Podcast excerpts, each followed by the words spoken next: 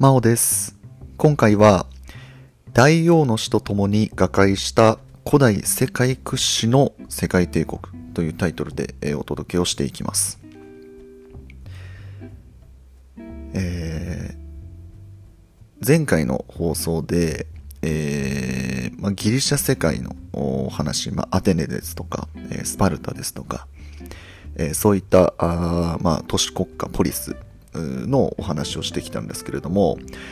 そのポリスが衰退し始めた頃からお話をしていこうと思うんですが、えーギリシャがあ、まあ、あの衰退し始めた頃と同時期にですね、えーそのギリシャの北ですね北方に、えーマケドニアというまあ、本当に小さなあ国があったわけなんですけれども、このマケドニアがですね、えーまあ、勢力を、えー強めていきました。で、このマケドニアがその勢力を強めた、本当にもう、もう、なんていうんですかね、強めた時期の中でも本当に最初の、まあ、王様で、フィリッポス2世というまあ、王様がいて、でその人の時代にですね、えーまあ、アテネですとか、まあ、そういったその当時のギリシャの有力なポリスを破って、えーまあ、ギリシャ世界を支配したんですね。なので、えーまあ、マケドニアが単純に、まあ、ギリシャエリアまで、えー勢力を広げて、えーまあ、勢いに乗っていたというところでございます。はい、でそんな中でですね、えーまあ、世界史上では非常に有名な人物なんですけれどもアレクサンドロス大王が登場します。はい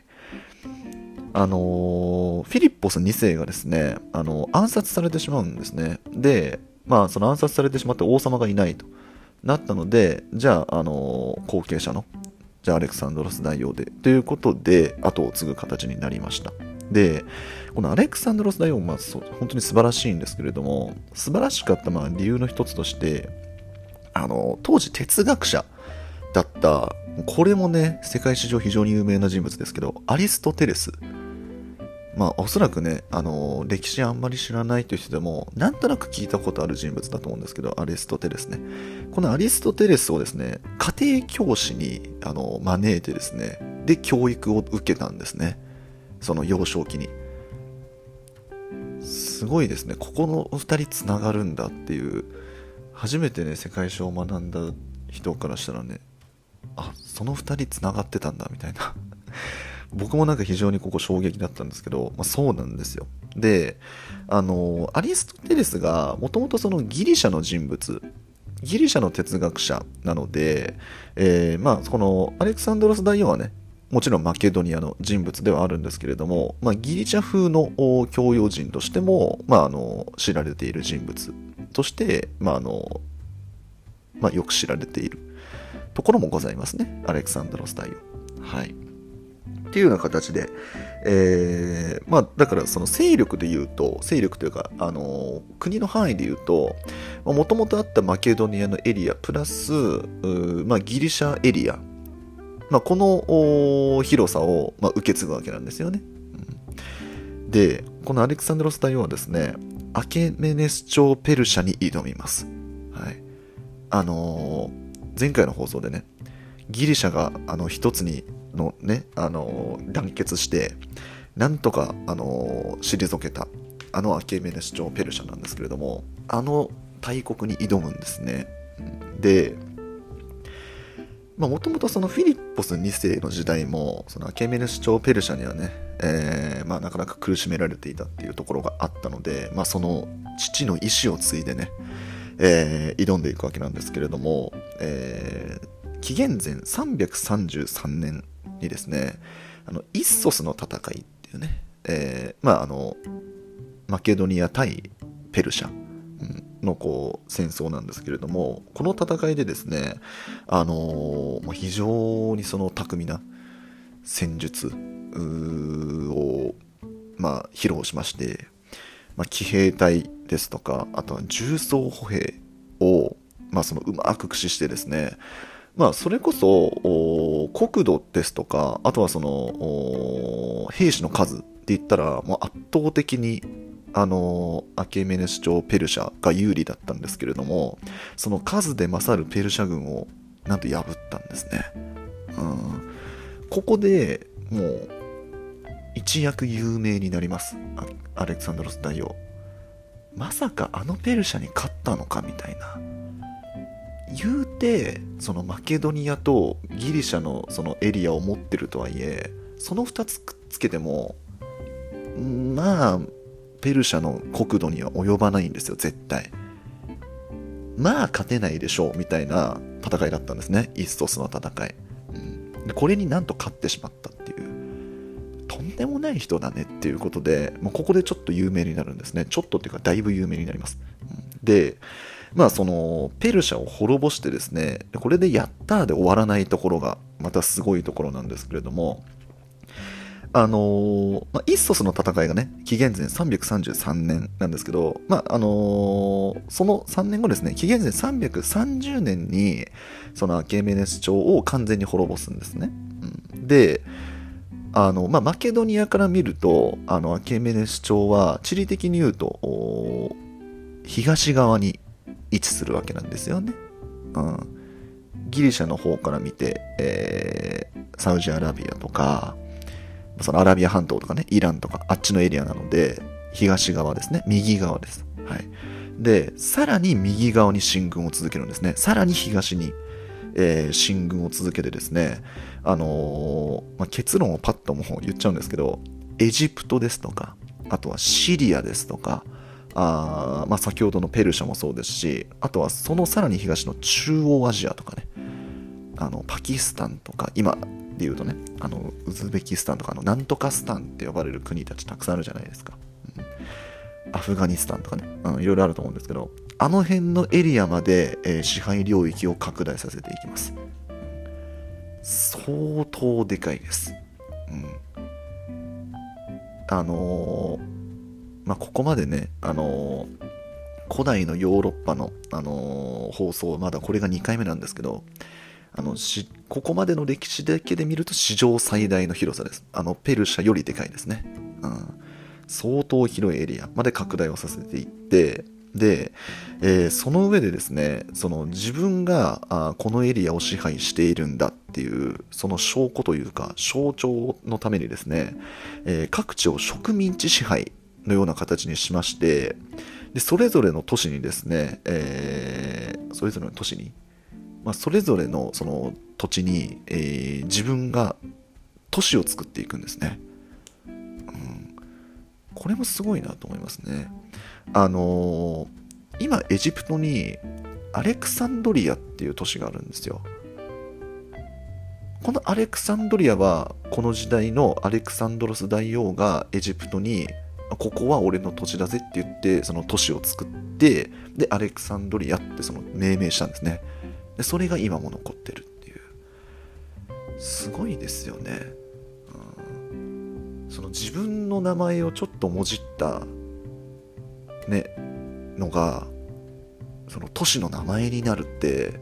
何千年も後も残ってるって相当すごいことですよね。うん、そんな人なかなかいないと思うんですけど、まあそれぐらいすごい人だったということですね。うん、で、その中央アジアの方まで、あのー、勢力を広げていきまして、で、さらに東に行こうとするんですね。アレクサンドロス大王が。で、さらに東に行くと、インドに到達するんですよ。で、インドも攻めようとしたらしいんですね。アレクサンドロス大王は。もっといけるって言って。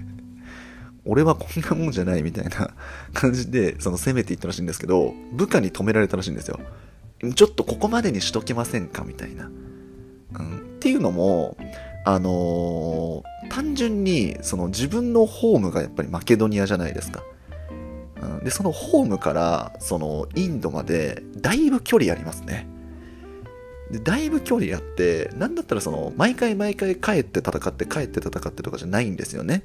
進みながら勝ち進んでいってるので、部下たちからしたらずっと帰ってないみたいな。ずっと家族の元に帰ってないみたいな人もやっぱいたと思うし、あとはなんならその、戦線がすごく間延びしちゃいますよね。戦闘とその進軍を続けてるインドの方の戦闘とあとはその最後尾の方のまあその何て言うんですか？あもっと後ろの方にねいる部隊との距離が空いてしまったりして連携がなかなか取れなくなっちゃったりとかまあその何て言うんですかね？やっぱりその自分のホームから離れすぎるとやっぱそれによってやっぱ不利に働くっていう部分もやっぱあるわけですよ。うん、っていうのがあったので、まあ、その部下たちがもうなんとか止めて、やめときませんって言って。で、あの、インドのあの国境の東側、あ、ごめんなさい、西側ですね。インドの左側。うん。に、インダス川っていうね、有名な川があるんですけど、そのインダス川まで行って、だからインドの国境まで行って、じゃあここでやめときましょうかって言って戻っていくんですね。うん。で、あの、引き返すんですけれども、じゃあ引き返しましょうって言って引き返し始めた直後にですね、あの、熱病になっちゃうんですね。アレクサンドロス大王。で、そのまま亡くなってしまうんですよ。うん、で、亡くなってしまったのがですね、32歳です。だいぶ若いですね。だいぶ若いです。あの、32歳で逆に、ここまでのそのエリア支配したんだって考えたら、とんでもない偉人ですね。うん。なんなら、あの、あれだったらしいですよ。あの、アケメネス朝とか滅ぼしたの時って、二十歳になってないぐらいらしいですからね。10代で国滅ぼしてるんですよ。とんでもないですね。あのー、僕のね、この放送に、学生の方がね、あの聞いてくださってる、ね、方がね、あのいらっしゃると思うんですけど、どうです？学生の皆さん。自分の友達が国滅ぼしてるとかって思ったらどう思います？自分と同世代の人が国滅ぼしてるんですよ。で、自分の名前をもじった都市を作ってるんですね。そんな友達います？スーパーマンすぎるでしょっていうことなんですけど、まあ、そういう人物だったんですよ。もう英雄どころじゃないですね、もう。とんでもないです。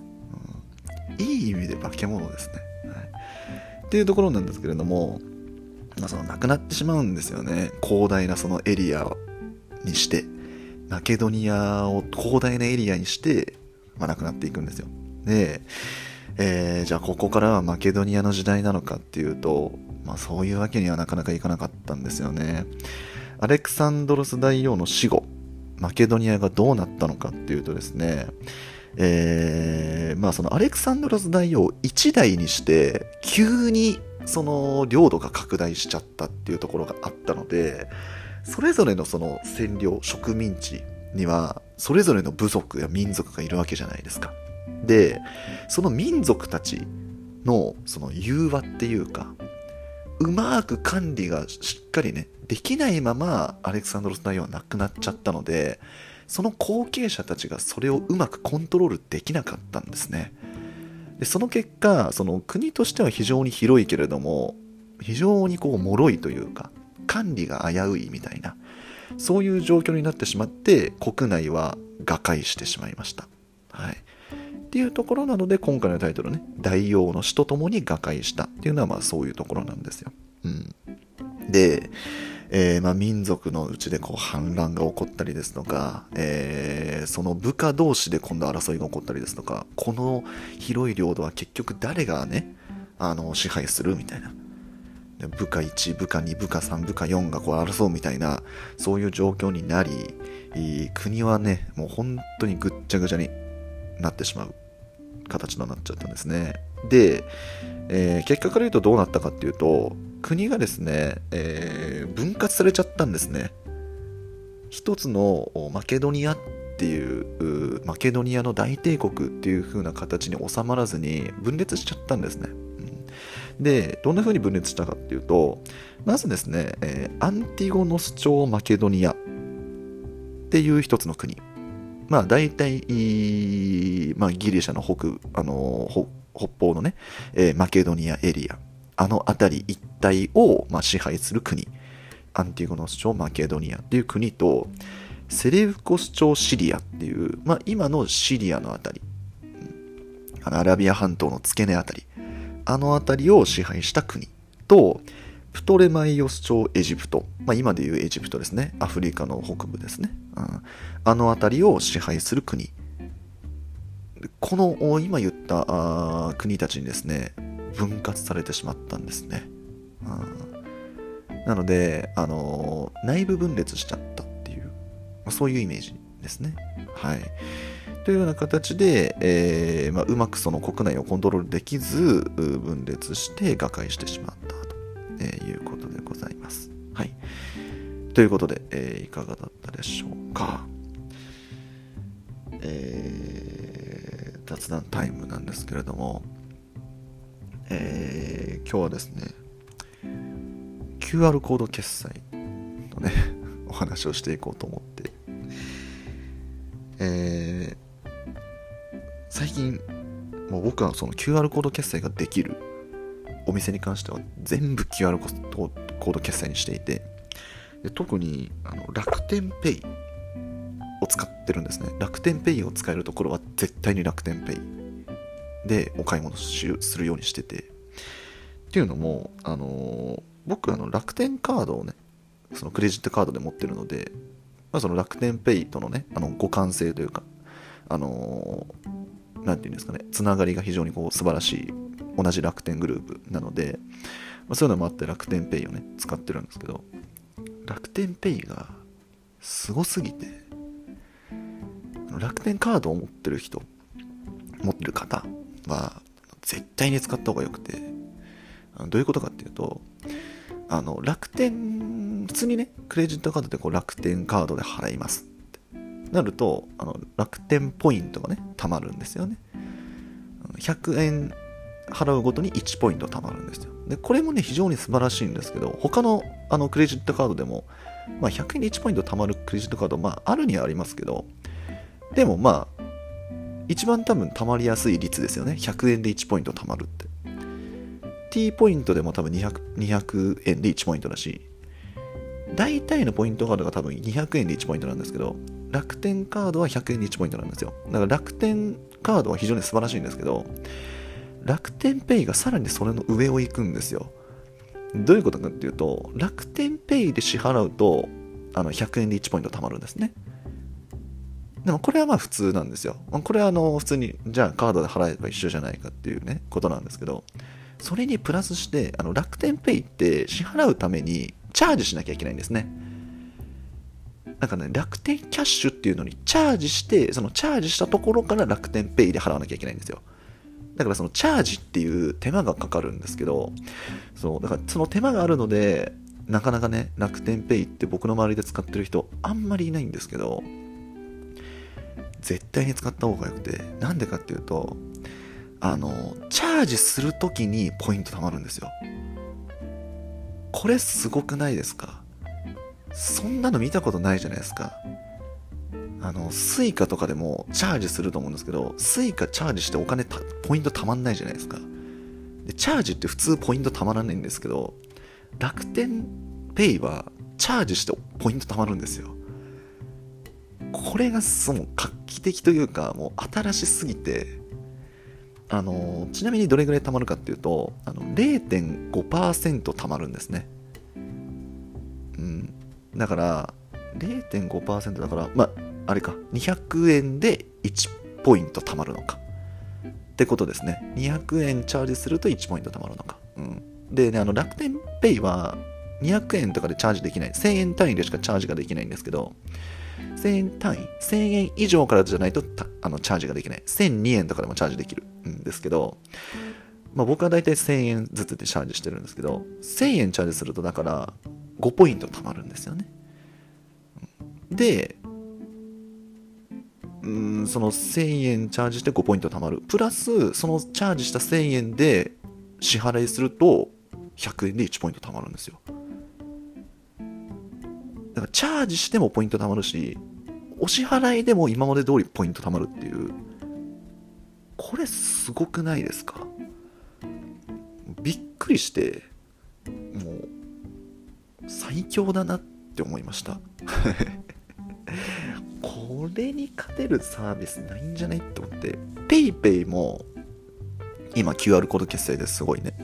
有名ですけど、PayPay も多分ね、チャージしてポイント貯まりませんね、さすがに。